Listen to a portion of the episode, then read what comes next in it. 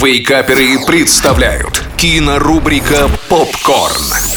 Всем привет! Это Николай Янчук, портал Киноафиша Инфо, и сегодня мы вновь поговорим о том, что стоит посмотреть в кино на этой неделе.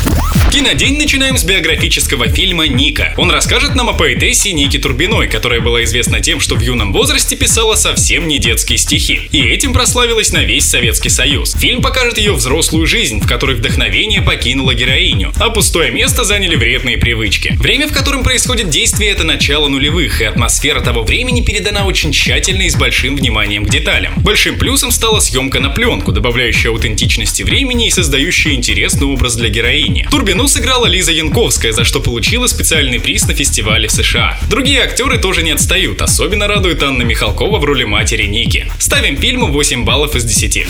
Продолжаем просмотр и на очереди финский фильм под названием «Клон». Триллер о мире будущего, в котором клонирование стало и достижением, и проблемой одновременно. Главная героиня сильно больна и поэтому решается на клонирование, чтобы было кому заботиться о семье. Правда, неожиданно для себя она выздоравливает, но просто так избавиться от клона не получится. Теперь она должна сразиться против лучшей версии себя в смертельной битве. Тема интересная и с годами все более и более актуальная. А фильм оставит нам загадку и возможность подумать о многом. Правда, местами исполнение подкачало. Что касается центральных актеров, тут все в порядке. Карен Гиллан справляется на ура с главной ролью и ролью клона, а еще в фильме есть небезызвестный Аарон Пол. А вот со второстепенными персонажами не все так радужно. Это касается и спецэффектов, они откровенно слабые. В совокупности ставим фильму 7 баллов из 10.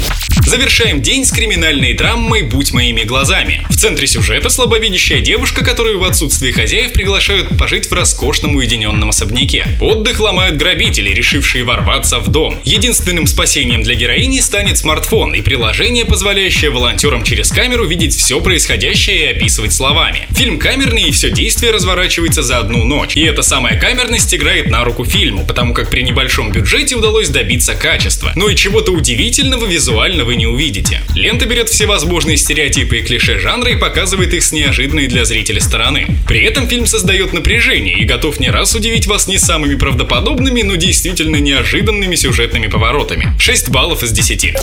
На этом все. Смотрите кино, читайте киноафишу инфо и слушайте Радио Рекорд. Остаемся на связи. Кинорубрика «Попкорн». Каждый четверг в Вейкаперах на рекорде.